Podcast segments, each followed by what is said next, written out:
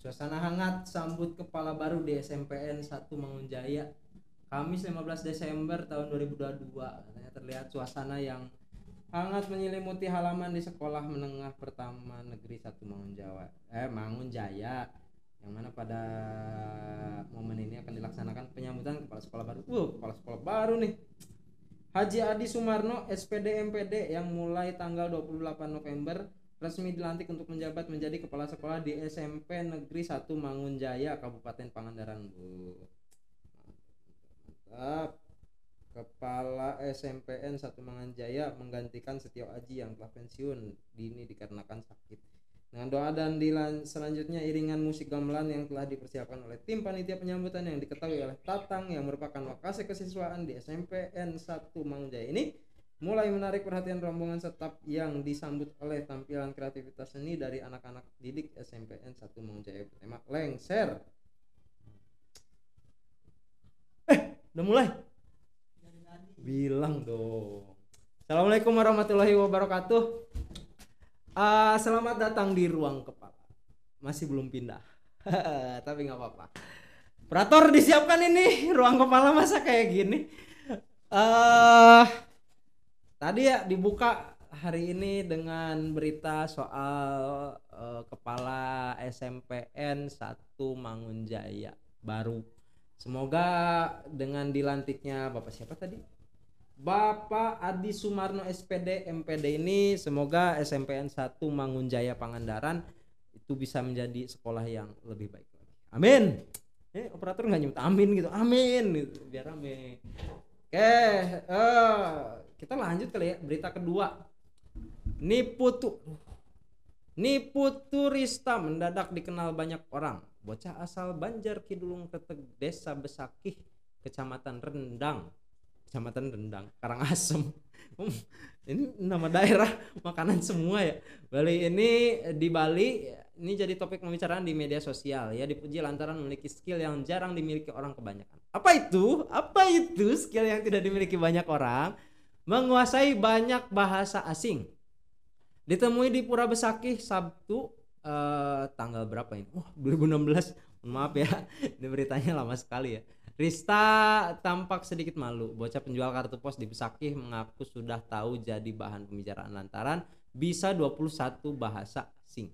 Tak hanya tenar di lingkup nasional, sebagian wisatawan pun heran akan kemampuan Rista, bocah yang kini duduk di bangku kelas 4 SD. Berarti kalau tak 2016 kelas 4, sekarang kelas berapa? Ya SMP, SMA ya. SM, SMA ya. Ya SMA. Kenapa tahu? Oh, kamu seangkatan berarti. Wah seangkatan coy operatornya Operatornya seangkatan sama Rista 23 bahasa tapi keren banget ya Bisa 23 bahasa Meskipun uh, masuk akal karena di tempat wisata uh, Bali uh, wisatanya internasional mendunia dan apa? oh bukan seangkatan. Terus SMP SMP dia. SMP. Oh bisa tuh masuk SMA eh, SMK Bakti Karya nanti ya. Uh, intinya itulah selamat datang di Ruang Kepala sebuah podcast yang disponsori dan di uh, dikuatkan oleh Metrum Radio media terintegrasi anak muda. Baik teman-teman uh, kayaknya menarik sekali hari ini ya. Hari ini habis ngajar di kelas uh, pengayaan lah karena uh, ini kan bulan-bulan menuju kelas 3 ya kelas 3 pada ujian kompeten uh, ujian kompetensi terus persiapan mau lulus. Nih anak-anak kelas 3 nih silahkan komentar di bawah ya. Kalau misalkan tidak mau lulus silahkan komentar di uh, bawah di kolom komentar. Eh uh, hmm, apa lagi ya? Kayaknya memang uh, ruang kepala nih perlu tambahan banyak hal ya kayak ya harus nih operator nih siapin nih ruang-ruang uh, yang lebih menarik ini. Biar nggak sama kayak konten-konten metrum lain ini. Malu saya katanya kepala sekolah tapi nggak bisa danain kayak gini-gini aja. Besok di kebendahara. Ya gitu. Paling uh, ruang kepala hari ini juga disponsori oleh SMK Bakti Karya teman-teman yang mau dukung kepala sekolah eh ruang kepala maksud saya. Mau dukung ruang kepala silahkan eh, bisa ngecek di website kami sbk.sch.id bisa donasi di situ. Bisa lewat kita bisa juga di search aja di kolom kita bisa SMK Bakti Karya Parigi. Atau bisa juga teman-teman eh, donasi lewat Saweria kita juga udah ada. Atau teman-teman mau beli merch kami juga bisa di eh, apa itu? Merch kita? Di Ciptaloka. Nah itu. Ciptaloka.com slash plus. Tanda plus tanda tambah plus SMK Bakti Karya. Nah itu nanti dicek. Ada merch merch kami dari mulai kaos eh, ada jaket ada gelas. Meskipun gelasnya masih kayak gini. Gelas losinan apa apaan ini? Duh, ruang kepala ini. Ini ya malum ya program buntut ya program paling bungsu ini. Jadi memang tidak diperhatikan sama direktur. Mana direktur? Mana direktur? Oke eh, podcast ini juga bisa dinikmati lewat streaming eh, podcast di Anchor bisa dicek juga di Spotify. Sekarang juga sudah bisa dicek di apa itu namanya? Noise. Di aplikasi Noise udah bisa udah ada. Inisiatif podcast nanti ada ruang kepala program baru. Itu eh Intan ada apa? Salam Intan. Ada apa Tan? Pak, ada pembimbing yayasan mau ketemu. pembimbing yayasan siapa? Pak Dayat. Ada apa ini? Yayasan ke sini kok saya takut ya. Ya udah panggil panggil panggil panggil panggil. Masih Tan. Duh, ada pembimbing yayasan operator. Gimana ini? Apakah kita harus apa ini beres beres beres beres. Biar kelihatan rapi. Ada pembimbing loh. Eh pembimbing. Sebenarnya mungkin maksudnya pembina ya. Di- kacau ya briefingnya. Aduh pembina yayasan. Ini Pak Dayat ya. Kata eh, Pak Dayat itu salah satu pembina yang ada di Yayasan Dharma Bakti Karya yang ngedampingin SMK Bakti Karya. Jadi beliau bisa dibilang Waalaikumsalam warahmatullahi wabarakatuh. Duduk dulu Pak. Duduk Pak ini pembina yayasan ini Aduh. Bapak selamat datang. Selamat datang. Aduh ya Allah suaranya juga ini sekali ya merdu sekali. Bapak Pak Dayat ya ada, eh, Iya. Pak Dayat ada apa ini Pak Dayat Sebetulnya harusnya Pak Dayat yang nanya saya. Karena ini gimmicknya harusnya tamu datang ke sini. Pak Dayat selamat datang di ruang kepala. Eh, Mau daftar jadi guru Pak Dayat Bisa. Bisa bisa Umur saya masih muda. Pak Dayat eh, apa kabarnya Pak Dayat Alhamdulillah. Alhamdulillah sehat Semoga sehat selalu ya Pak Dayat. Eh, Pak Dayat nih berarti di Yayasan Dharma Bakti Karya Rigi. statusnya eh, ya Pak Rigi statusnya orang tua ketua yayasan pembina ya pembina yayasan ya Pembina eh pembina apa? peng- pengawas. pengawas pengawas yayasan. Pengawas yayasan di SMK Bakti Karya Parigi. Eh, kita mungkin ngobrol-ngobrol ya Pak Dayat. Eh, santai-santai gitu. Untung Pak Dayat ke sekolah pakai pakaian rapi jadi saya saya tadi soalnya saya bingung nyari tamu lupa hari ini harus taping. Pak Dayat eh, kalau boleh tahu sekarang umur berapa sih Pak Dayat? Di atas 60, di bawah 20. gimana matematikanya itu di atas 60 di bawah 20 maksudnya gimana itu Pak Dayat Nah, di atas 60 itu 64 tahun. Oh, 64 tahun. Di bawah 20? Mungkin Waduh, waduh. Oh, gelap, gelap, gelap, gelap. Mudah-mudahan panjang. Tapi sebetulnya yang, yang lebih utama bukan panjang umur kali ya Pak Dayat. Yang lebih utama tidak jompo ya. Karena luar biasa loh Pak Dayat tuh apa kesibukan kalau ditanya kapan kosongnya nggak ada waktu kosong ada kosong. ada kosong ya kesibukan berarti sekarang apa selain pembina yayasan eh selain pengawas yayasan Kesibukan. iya Ya, mungkin hanya ya menjaga semua itu difokuskan untuk, eh, anak-anak sekolah, anak-anak siswa bakti karya semua. Iya. Dari bangun tidur sampai tidur lagi lagi. Tapi fokus berarti di eh, di asrama ya. sebetulnya rumah Pak Dayat tapi dijadikan asrama gitu ya. Asrama. Nah, itu biasanya eh, apa kegiatan sehari-hari? Oh, ya iya, kalau mulai dari bangun tidur ah, kalau eh, bangun tidur itu kalau keburu untuk menyalakan api dulu ya menyalakan api Ini menyalakan api apa ini, tungku Oh, tungku masak gitu ya. masak Masak-masak. mempersiapkan. Itu kalau tidak ada anak-anak yang nyalain gitu. enggak Memang Itu biasanya kan- Bapak yang nyalain. biasa itu jam 4 itu kan sekarang kalau eh, subuhnya itu setengah lima sekarang nah, jadi jam 4 itu sudah menyalakan api Nah, Oh. setelah itu kalau udah nyala nah, terutama kan eh, ma- memasak airnya Memasak air. yang ya. didahulukan Nah, terus ke masjid lah pulang Ah. dari masjid melanjutkan Biasanya udah harusnya sudah ada anak-anak yang harusnya piket sudah gitu ada ya. anak-anak dan biasanya habis subuh mah kalau ke kebetulan ada anak-anak ya Ah. sana masuk Oh iya. iya. sampai matang lah sekitar setengah tujuh itu udah matang Setengah tujuh udah matang, biasanya udah pada makan gitu ya Pada anak-anak. makan, siap makan nah, jam tujuh itu beres Tapi ini kan sebetulnya ngobrol panjang sama Pak Dayat udah dari dulu ya. Pak Dayat ini kan PNS ya. Eh PNS dulu, bener ya PNS? sekarang mantan mungkin Iya, dulu- dulu ya PNS. PNS. PNS di mana sih sebenarnya Pak Dayat? dinas pertanian provinsi Jawa Barat Dinas Pertanian Provinsi Jawa Barat. Dari tahun kalau dulu itu sebelum otonomi daerah itu pegawai pusat Hmm. departemen pertanian waktu itu belum belum kementerian belum kementerian ya. Ah, masuk itu tahun 80 Tahun 80 1980 pas 80 pas. Ah, ah. Saya belum menjadi apa-apa itu. Bahkan belum ada badan badannya aja belum ada saya.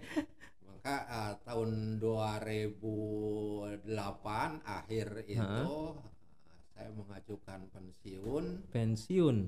Ah, Itu- umur masih 50 tahun Oh. ya, gitu.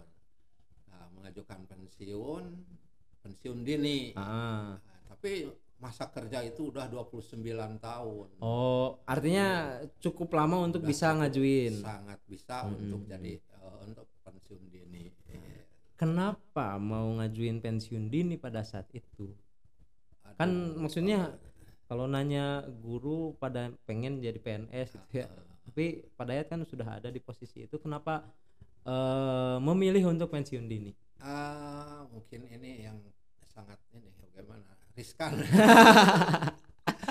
karena begini ya semua untuk se- kerja itu harus eh, apa namanya bebas dari Ah. tekanan-tekanan gitu Dan tekanannya cukup tinggi gitu. Ah, harus yang penting eh, apa namanya hobi dulu lah ke, Oh. seneng gitu kerja itu Ah, jangan ah. ada tekanan dari luar Ah, tapi tekanan maksud tekanan itu ya pasti ada tapi yang justru jangan sampai bertolak belakang Ya. Nah, karena saya itu waktu itu ada POPT POPT itu apa? pengendali organisme pengganggu tanaman Oh. kalau dulu mah pengamat hama Ah, manusia gitu ya dikendalikan. sekarang eh, diganti namanya jadi eh, pengendali Pengendali. pengendali organisme pengganggu tanaman Oh iya iya iya. Jadi eh, di situlah mungkin yang namanya pengendali itu bukan membunuh ah. bukan eh, membasmi bukan membasmi gitu ya. justru di situ jadi kita eh, sebagai makhluk Nah, eh, Tuhan itu ya jadi apa yang eh, ada dalam tanaman itu jangan dianggap sebagai musuh. Justru di situ adalah sebagai makhluk yang semua itu berfungsi. Oh iya iya. Nah, jadi pengendalian itu justru menjadikan si ekosistem di dalam tanaman itu sesuai. Tidak ada yang putus. Ah, artinya semua hal bagaimana caranya bisa menyokong kehidupan pertanian tersebut gitu.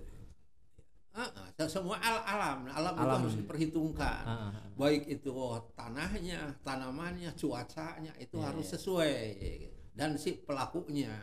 Gitu. Ya, Contohnya gitu aja tanah ah, kan kalau program eh, POPT tadi.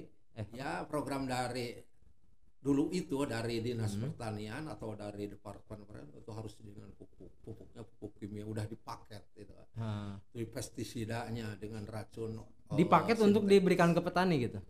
dulu itu bantuan Oh, bantuan. Harus bantuan tuh dipakai. harus dibeli berarti. dulu di awal itu bantuan langsung Dikasih. dikasih Oh, Oke. Nah, ke sini ke sininya berupa karena punya petani itu tidak alasan tidak punya modal dikasih eh, kredit Oh, melalui Bimas, melalui Inmas, Bimas tuh apa? bimbingan Oh, bimbingan masyarakat. Kalau Inmas berarti insentif masyarakat. intensifikasi masa. Oh. Ke sininya eh, karena itu ada ya, kredit yang macet mungkin nah, Ha-ha. ganti kredit usaha tani ke sininya. Kredit usaha tani KUD. Eh. Khusus ya melalui KUD juga. itu. Oh, oh itu juga kan- salah satunya Nah, dari KUD itu. Dulu Bimas itu yang men- itu adalah Bimas ini KUD-nya Oh. itu. KUT melalui eh, Kredit. BRI, BRI. Oh lewat. Oh, kalau kayak sekarang berarti ada kur gitu ya, kredit, Nah. kredit usaha rakyat. Nah ini tapi khusus petani gitu dulu. dulu setelah KUT itu ada lagi eh, PMI PMI. ya eh, apa namanya pemberdayaan masyarakat oh, apalah saya lupa lagi itu Ah, ah, ah. jadi Cuma itu ada banyak ada program-program itu yang bantuan ternyata Hmm. semua itu tidak memperhitungkan Alam. alam jadi semua itu eh, ya serba instan Ya, Oke. makanya eh, sangat saya sebagai pengendali organisme pengganggu tanaman yang harusnya ramah terhadap lingkungan Hmm. semua hayati yang ada di alam itu harus diperhitungkan Hmm. ternyata programnya itu kurang sesuai dengan apa yang di Ya. Saya- hati gitu ya. hati saya sehingga aduh ini program Iya, iya, tapi iya, ini saya udah apa namanya nggak hati nurani nggak memberikan makanya saya lebih baik saya, eh, mengundurkan diri dan saya melaksanakan sendiri untuk Hmm. eh, mencontohi eh, petani-petani lain supaya kita memperhitungkan juga alam Bentar, berarti selepas dari apa PNS tadi, ja- eh, tugas negara tadi, berarti padanya tetap beraktivitas hal yang hampir sama dengan itu sebetulnya, hampir Iya. sama dengan tugas PNS gitu ya. Eh, bahkan lebih saya tujuan untuk pensiun Waktu itu- dibayar malah nggak ini ya, Nah. setelah nggak dibayar malah malah lebih gitu ya. tujuan saya pensiun itu bukan untuk leha-leha kan kalau orang Oh, lain itu iya, iya, iya. Eh, pensiun itu wah untuk mengabdi apa untuk menikmati masa pensiun Iya. justru saya tujuannya itu saya untuk capek Ah, ah, ah. makanya saya eh, apa memprogramkan atau melaksanakan ini adalah demi eh, ilmu yang saya dapati dan sesuai dengan aturan alam Nah, Hmm. mungkin Yang sudah sebagai- dipelajari tadi Nah, ya. sesuai karena saya agama Islam ya yang yang dimaksud dengan rahmatan lil alamin nah, ini inilah gitu. Oh. Jadi kita bertani itu yang eh, ramah lingkungan. gitu. Nah ini mungkin yang menjadikan apa eh, saya capek di sini adalah saya untuk mengembalikan dosa-dosa saya. Benar, eh, kan saya dulu yang memerintahkan untuk menyemprot, untuk memberikan pupuk itu. Oh, padahal sempat itu ngasih ini semprotin ke Ya, tanaman. Iya dulu itu Ya. saya harus. Bahkan saya membodohi masyarakat petani itu dulu. Bentar-bentar membodohi ini gimana maksudnya membodohi? Ah, saya pernah dari salah satu perusahaan pestisida, Ah, ah, ah.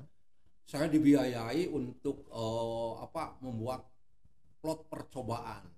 Itu dengan tekniknya itu eh, yang satu kali disemprot dalam satu musim itu padi terutama itu. Ah, ah. yang ya- yang pertama tidak disemprot sama sekali Hah? sampai panen yang se- satu kali disemprot yang dua kali semprot yang eh, dua minggu sekali disemprot Itu Oh, ada yang rutin gitu. seminggu sekali disemprot gitu dan itu banyak sekali itunya apa eh, perlakuannya itu Ah, ah. Dan hasilnya sampai ke hasil pas di titik akhir dibandingkan. ternyata eh, kok yang tidak disemprot itu sama saja gitu.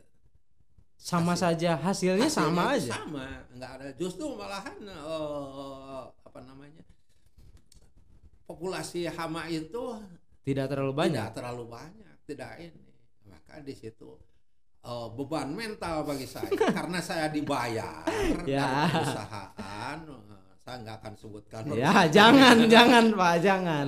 bahkan dikasih uang makan Ah. uang untuk kerja untuk nyemprotnya Oke. dikasih bahkan sampai kaosnya Ah. dan topinya sehingga saya itu kan beban Oke. masa yang tidak disemprot aja udah Sama aja gitu ya. gitu. ternyata dimanipulasi itu jadi yang disemprot lebih banyak itu lebih bagus Nah, jadi- Manipulasinya gimana? Manipulasinya? Nah, data aja di Oh, data. datanya. Ah, Ya. Jadi hasilnya itu di nah, makanya saya membodoh oh, pembodohan bagi Oh, iya. uh, masyarakat kan itu yang ma- petani yang uh, apa namanya Berarti kalau tidur enakan sekarang ya, Pak? meski justru dengan capeknya itu tidur lebih nyenyak Oh, iya benar benar. Dan saya sekarang itu tidak ada waktu uh, kosong yang begitu banyak ada waktu Ah, ah, ah. kosong ya untuk istirahat aja Istirahat. Ya ya tadi ya, menikmati masa tua gitu ya. Nah, justru dengan kerja itu dengan banyak mengisi kekosongan Ah. itu makan saya semakin sehat Oh, semakin iya, iya, iya. enak Karena capek, karena ini ya, iya. Dan semakin eh, apa nah, terutama karena yang itunya anak-anak nah, semakin apa namanya dengan anak semakin baur semakin Iya, iya, iya. dekat enak. tapi kalau melihat ah tapi tergantung itu hatinya Iya, kalau pensiunan-pensiunan yang eh, leha-leha justru kelihatannya penyakit sebenarnya. Tergantung orang ya. Makanya ini pensiunan siap-siap beli lahan. beli lahan capek-capek di masa tua biar nanti bisa menikmati gitu ya. tapi ada satu kenikmatan yang memang nikmat-nikmat Iya, dulu iya, iya. lah gitu karena dulu itu gigi masih utuh Sekarang sudah metik. sudah mulai metik. Nah, udah burung kakak tua Tapi pada ya 2008 kan eh, lepas dari ta- apa ya bisa disebut tugas negara lah ya yang formalnya 2009 Lepas itu 2009. Nah 2009 sampai eh, di 2009 awal itu ngelakuin apa berarti? Eh, saya Kan gambaran saya kan kalau PNS yang tadinya sibuk pindah-pindah kerja. ya, saya itu eh, apa namanya mengabdikan juga kepada petani tapi lewat eh, NGO gitu. Ah. Dengan- dengan feel dari Jakarta itu saya ikut eh, menyebarkan ilmu ini yang Mhm. pertanian remikul di Aceh selama enam bulan Oh berarti dari lepas PNS itu langsung dapat yang NGO itu, ya kemudian ditugaskan di di Aceh. Aceh selama enam bulan enam bulan. Acehnya di mana pak? Aceh Barat Daya Aceh di Barat Daya. Manggeng Di sana ngapain berarti? Ya mah kerja di sawah lah gitu dengan kelompok lima kelompok yang Tani. ada di sana kelompok tani di sana dibina tiap hari Oh, seminggu itu satu kali satu kelompok jadi Mm-mm. selama satu minggu itu lima kelompok dan Mm-mm. sisanya yang dua hari itu saya bikin sendiri eh, di lahan yang punya rumah itu Yang disediakan gitu ya? eh, sepertiga hektar itu saya lola sendiri Sendiri apa sama tim nih? sendiri sendiri Berarti sama- tugasnya sendiri ke sana ke Aceh itu eh, berdua berdua. tapi beda kabupaten yang satu orang lagi di Oh. Aceh Tamiang Oh, iya, saya iya, di iya. Aceh Barat Daya jauh sangat berjauhan Tapi kondisinya peradabannya udah ada gitu ya pak? Nggak nggak pedalaman banget atau gimana? ya kalau kayaknya semua apa namanya yang namanya itu ada per, tiap daerah itu ada perbedaan ada ya apa Oh. namanya budaya-budaya yang berbeda lah Ya ya. ya. kalau seperti Aceh itu budayanya udah lain lagi dia itu oh apa namanya daya tolaknya sangat tinggi Di Aceh daya tolaknya Oh. tinggi sama pertanian maksudnya. Eh, eh, semua itu mungkin semua bukannya Oh. kalau ada is- info Ada orang itu, baru nah, gitu ya? ada baru itu daya tolaknya tinggi seperti Oh. saya itu kan waktu itu menanam eh, tanaman itu SRI Hmm. System Rice of Inten- Inten- eh. Intensification. Nah, Heeh. jadi menanam itu satu tanpa pupuk kimia dengan jarak tanam yang luas Satu tuh maksudnya satu batang.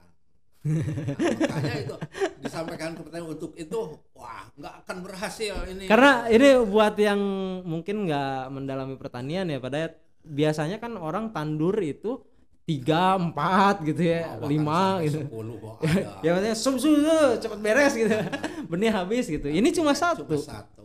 Sehingga sangat menghemat untuk ini. Kalau biasanya itu sampai 50 kg satu hektar, Ah. ini cukup dengan 5 kg. Itu yang tadinya 50 kilo eh berapa 50 kg ini benih hanya cukup 5 kg. 5 kilo Kan untuk satu hektar. 45 kg. Iya, itu kalau makan itu berapa hari? kalau dipakai buat makan gitu ya masih bisa itu oke bentar tadi ke Aceh berarti ini sering ke luar daerah gitu ya sering sering merantau lah gitu Ah, pulang dari Aceh kan waktu itu setelah enam bulan, saya eh, ke Atambua. Atambua Itu tuh di NTT Oh, dari Kupang oke. masih ada perbatasan dengan Timur Leste. waduh Nah, di situ mengembangkan pertanian organik juga, tapi itu di sayuran, tambah sayuran dan padi sayuran. oh tapi padinya tetap gitu Padi ada, tapi Hmm. kebanyakan di sayuran. oke oke Itu selama tiga bulan setengah di sana. sama sendiri juga ditugaskan berdua juga berdua Tapi itu beda- satu bareng itu Oh, memang satu mes. Nah, jadi itu Oke. lebih enak lebih apa namanya kita diskusi lebih programnya itu lebih enak. ini padahal mainnya ke mana aja sih? Tadi Aceh NTT NTT ke Sulawesi juga Sulawesi Selatan. Sulawesi Selatan berapa bulan tuh? Di eh, Sorowako waktu itu. Sorowako. selama satu mus dua musim. Dua musim tanam. Nah, berarti tiga perempat eh satu tahun satu aja itu ya hampir satu tahunan gitu ya berarti Sulawesi jalan-jalan karena per- mungkin maksudnya bukan jalan-jalan ya. Bepergian jauh selain tiga itu gara-gara pertanian ke mana lagi? Ke Jogja ya kemarin Nah, terakhir nah, terakhir ke. Jogja. terus ke itu apa eh, ke Flores. Ke Flores? NTT juga tapi di Ah. Flores. Itu tentang sorghum. Oh pemuliaan sorghum. Lu- selama itu teh hanya mungkin pertama dua minggu Hmm. yang keduanya dua minggu lagi bulan ke luar negeri pernah pada ya belum belum. Oh anaknya yang mana ke luar negeri. Ya gara-gara pertanian jalan-jalan ke mana-mana. Mungkin hitungannya ya bisa disebut bisa disebut pengalaman ja- apa pengalaman keliling Indonesia lah ya Ya. dengan pertanian gitu. Papua pernah nggak pak? Ah sekarang juga banyak yang menawari karena eh, situasi yang udah Ya, ya, ya. Saya berat untuk meninggalkan aduh meninggalkan anak-anak Oh, iya meninggalkan di sini jadi Iya, iya, ah, iya. mendingan karena kenapa karena gini ada alasannya Heeh. kalau dulu yang dihadapi itu petani Mm-mm. petani yang sudah eh, terkontaminasi dengan ya serba insannya itu sangat tinggi itu sangat sulit untuk dilepaskan Ya, ya, meskipun ya. dengan eh, kita empat sampai satu musim Hmm. sampai dari tan- tanam sampai panen. Ternyata itu yang melaksanakan itu hanya berapa gelintir aja. Gitu. Saya evaluasi itu ah, ini percuma saya keluar juga kalau paling banyak peserta berapa dulu? Eh, setiap kelompok itu 25 orang. Sat- satu kelompoknya 25 orang. 25 yang menjalankan? Yang menjalankan ah, saya enggak itu pastilah hanya berapa gelintir aja. Iya. jadi mungkin saya lebih dari dari eh, seribu orang lah gitu Ah, kalau- iya, iya. tapi mungkin yang melaksanakan itu ah, di bawah 10 orang sangat jauh lah. Ah, tapi merasa merasa menyesal nggak maksudnya dari enggak, semua kan saya perjuangan ilmu udah dikeluarkan ya terserah dia yang itu Ah, oke. yang penting eh, dia saya udah penyadarannya Ah. dan saya dosa saya udah dosa. Sudah terbayar. Ter- dibayarkan itu untuk Iya, iya. nah, masalah lunas atau enggak kan itu urusan yang ngitung lah ya. Ah, jadi sekarang saya mengisinya di bukan di eh, Petani langsung gitu. petani langsung. Jadi justru yang masih kosong anak-anak Ah. didik ini jadi masih kosong kan ini jadi Hmm. begitu dibawa dia ke sawah justru yang jangankan pemakaian pestisida Ya, ya. ataupun pupuk megang Padi aja. baru gitu.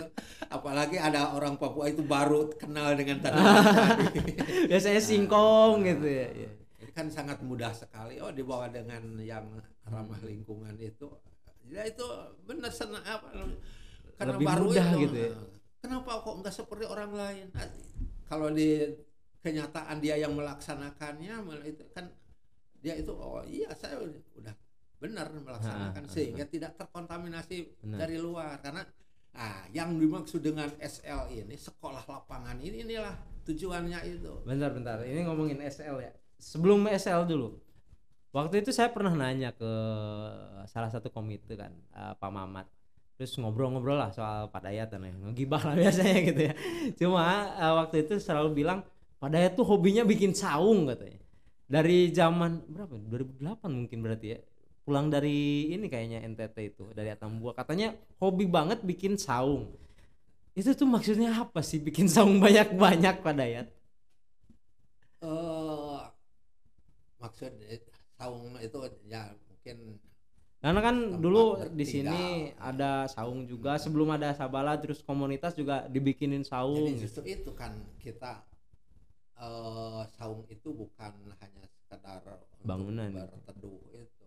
Jadi di situ ada manfaatnya. Makanya saya setiap kerja itu setiap ada eh, saung Ha-ha. mesti ada yang datang. Nah, Ah, di situlah iya, penyampaian iya, iya. komunikasi saya itu ke orang lain itu lebih mudah lebih gitu. ya. mudah.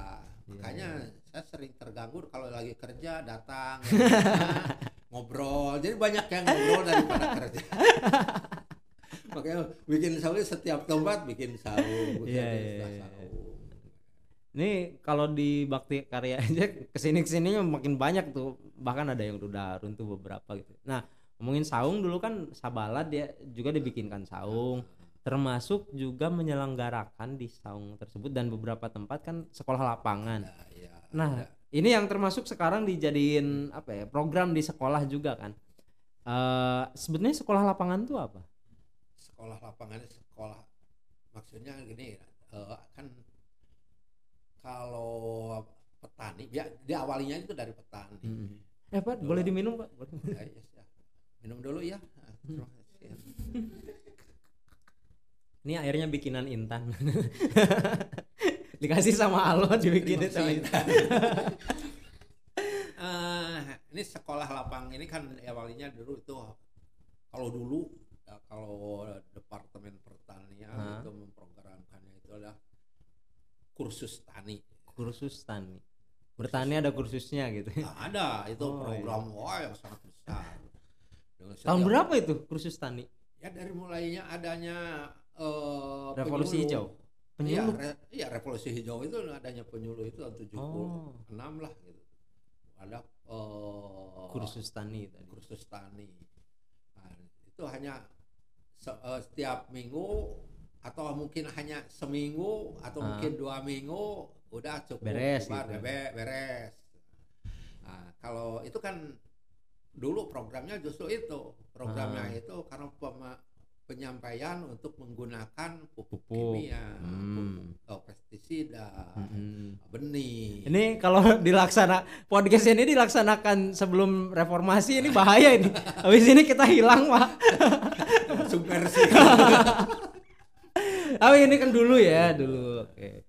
Ah, tapi sekarang ah, dengan adanya program PHT dulu, PHT Pengendalian- pengendalian hama terpadu. Hmm. Tahun setelah ada itu Inpres Hmm. 8 nomor 83 tahun 85 Hmm. itu oleh Presiden Soeharto waktu itu Pak Soeharto mem- apa, membeberkan bahwa sudah ini ah, program ini eh, harus gitu Hmm. karena ini perusakan alam tahun 85 itu Harus ini itu maksudnya apa? Harus di apa?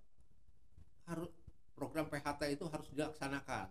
Oh. pengendalian hama terpadu itu bukan dengan pestisida hama itu di pengendalian itu Oh. dengan, dengan pestisida justru kita harus eh, melihat Organik. alamnya dulu Nah, waktu itu ada program ada biaya mungkin dari program itu melalui depart mulai Bapenas Oke. melalui Bapenas dengan program PHT Ya, di itu dilaksanakan tahun eh, 90 karena sembilan- sebelum 90 itu adalah eh, untuk petugas dulu PUPT Hmm, hmm, hmm. waktu itu pengamat hama Hmm.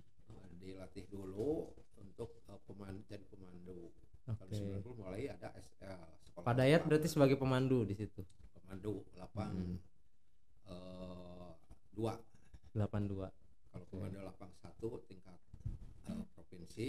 Oh, pemandu iya. lapang dua tingkat kabupaten. Kabupaten. Waktu itu ada UKW, ada UPP, dari UKW itu apa? unit kerja wilayah. Oh iya iya. Kayak dinas di bawahnya kementerian kalau sekarang gitu ya. Nah, saya ditugaskan di eh, Kabupaten Ciamis, Hmm. di UPP Ciamis, eh, melaksanakan SL. Setelah pertama itu di Cianjur dulu Hmm. melatih para PPT. Nah, setelah itu langsung ke lapangan melalui sekolah lapangan Sekolah lapangan. yang langsung terjun di sawah itu semusim langsung dilihat ekosistemnya Bersama petani. bersama petani. Jadi di situlah eh, program ini di, sangat diakui gitu. Jadi se- sekolah lapangan itu eh, untuk menyampaikan ke petani itu harus melalui sekolah, Oke. sekolah eh, lapangan. Jadi kalau sekolah yang namanya sekolah itu di mata petani itu kan di Ya di ruang ruangan kelas, ada ya. mejanya, Hmm. ada papan tulisnya. Nah, ini untuk sekolah lapangan ini kita tidak menggunakan ruangan kecuali Hmm. untuk berteduh kalau hujan atau Iya, iya, panas. Jadi eh, belajar gurunya itu bukan eh, pemandu. Terus gurunya. pemandunya? Gurunya itu adalah Petani. tanaman, Atta tanaman, lahan. Jadi kita eh, pegang ber- whiteboard, pegang spidol. bergurunya ke lahan. Jadi si petani Oke. yang melaksanakan Hah? petani yang eh, Mengobservasi. gitu. evaluasi apa namanya menganalisa menyimpulkan eh, Ah. mengungkapkan menyimpulkan dan melaksanakan lagi jadi eh, bukan SL itu bukan hanya satu kali jadi berlanjut Ada siklusnya Ada gitu ya. Jadi eh, di sinilah jadi kenapa eh, itu di SL karena nggak dulu kan ada kursus Hmm. jadi ada istilah kalau di PHT dulu itu PHT itu dengan sekolah lapang itu adalah ada istilah mendengar saya lupa. Mendengar saya lupa. Ya, itu itu Ini yang mendengarkan nanti lupa. melihat saya baru ingat. Nah, kalau yang nonton di YouTube Nah, ingat. tapi kalau melaksanakan, ah iya iya. me- mengerjakan, Mempraktekkan gitu. mempraktekkan, ya saya paham. Tidak akan ada yang menolak karena Iya, sudah iya, di- iya. sudah dilaksanakan. Mau hitam tetap hitam, boleh di- yang ada yang Karena pengalamannya memang hitam iya, gitu. iya. Jadi sekolah pun sangat diakui, sangat ini. Sehingga semua program di dinas pertanian itu dengan SL SL tidak ada lagi eh, kursus tani. Ah. Sayangnya, sayangnya. Si pemandunya itu seperti guru lagi. Gitu, yang Ujung-ujungnya yang, gitu ya. yang tidak ada tidak mengetahui dari awal itu. Ah. Sehingga seperti guru lagi, seperti kursus lagi. Ujung-ujungnya malah belajarnya ke si pemandunya gitu. Nah, jadi si pemandu itu seperti guru. Iya. iya. Jadi ruhnya itu tidak ada lagi di sekolah Oke. lapangan itu. Karena sekolah lapangan itu gurunya itu justru Tanaman, alam gitu ya. objeknya itu itu tanaman gitu, Oh, alam. Itu mungkin eh, yang dilakukan eh, dulu. Nah, sekarang saya itu di anak-anak ini nah jadi kita sebagai eh, pemandu juga di sini iya, bukan sebagai yang ahli yang Hmm, hmm, hmm. super eh, tahu Iya iya. nanti di lapangan itu yang gurunya itu ada di lapangan Nah itu guru-guru yang mendengarkan ataupun yang menonton ini di YouTube tuh catatannya jangan sampai kita jadi guru. Maksudnya apa ya pro- prosesnya itu memang pemandu itu mendampingi gitu ya, mendampingi peserta Nah, didiknya. pemandu itu ya memfasilitasi Hmm, apa yang hmm. dibutuhkan Kalau butuh kertas pengamatan ya disiapkan Iya. kayak gitu-gitu ya. jadi kalau ada ah, kalau diibaratkan pemandu itu sebagai mobil lah gitu. Sebagai mobil. kendaraan ya Ah, kan di situ mobil itu ada setir ah. nah, setir itu sebagai pengendali mau ke mau Ke belok kiri, kiri, mau ke belok kanan. kanan, nah itu pemandu atau sebagai oh, lampunya Oke. lampunya so ah lampu Motion fung- kiri, motion kanan gitu ya. fungsinya lampu itu menerangi, Menerangi. apa yang lagi gelap. Kalau Oke. siang jangan di. Pakai pak, kan ada undang-undangnya sekarang. Nah, undang-undangnya yang nggak tahu kok siang-siang harus pakai lampu. ya taki. Tulis sen, sen itu ah, kalau mau Oh. belok ke kiri kasih sen. Nah, ini itu klakson apa namanya klakson itu ah, kasih tahu kalau ada yang mau nyebrang atau mau menyiap itu kasih tahu. Pemandu itu sebagai itu. Berarti peserta didik itu supirnya. Ah, sebenarnya adalah sebagai eh, Apa ini? pemandu sebagai supirnya. Pemandu sebagai supirnya. Ya sebagai Oh. eh, kendaraannya. Oh, sebagai kendaraannya. Nah, si pemandunya justru sebagai Kendaraan. Gimana ini? kendaraan. Kayak pemandunya sebagai kendaraan, peserta didik Peserta. berarti sebagai penumpang yang ada di dalamnya. Nah, Berarti pengetahuan itu jalannya gitu ya. Sebenarnya jalannya bisa aja ke kiri, bisa aja ke kanan tergantung kendaraannya mau digerakinnya ke mana. Oke, mantap ini obrolannya.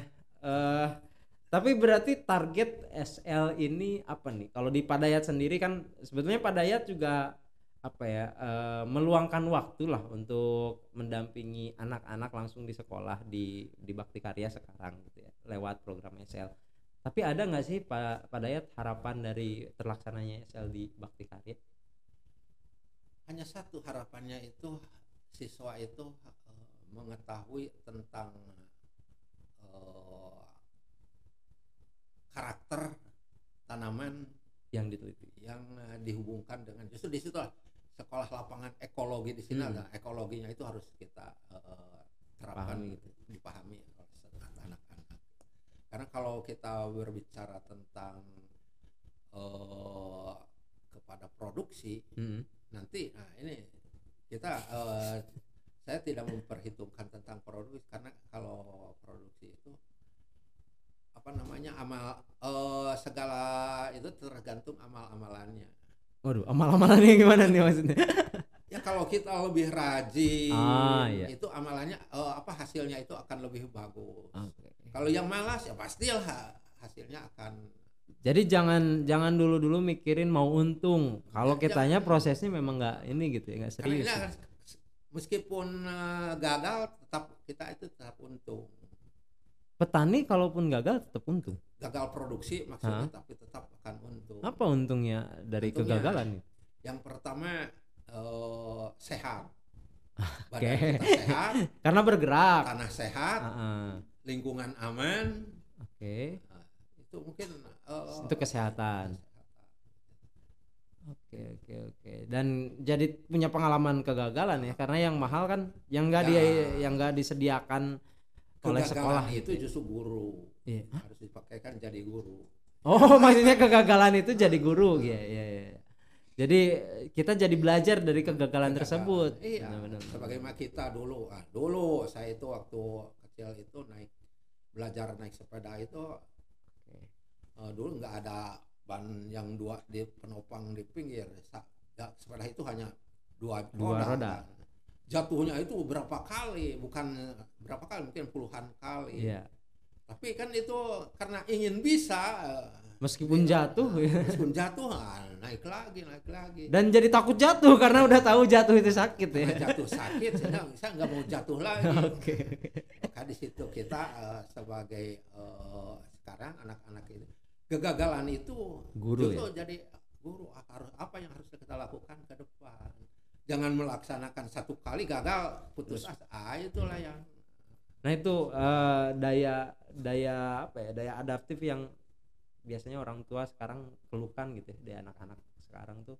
Memang daya atau kemauan untuk bangkit kembali atau da- dalam istilahnya kan daya pentalnya gitu habis Dan- turun mau naik lagi eh, sedikit ini saya ini ta- ter- apa, eh, pesan untuk anak-anak Boleh, boleh. ini yang SL yang eh, peserta sekolah lapangan Ah. ini. Nah, tapi ini kan proses belum dilaksanakan Iya, iya. baru baru berapa kali dilaksanakan jadi harapannya nantinya itu anak-anak itu jangan sampai terkontaminasi eh, pembicaraan dari orang luar gitu apa apa eh, contohnya Hmm. dari segi makanan gitu.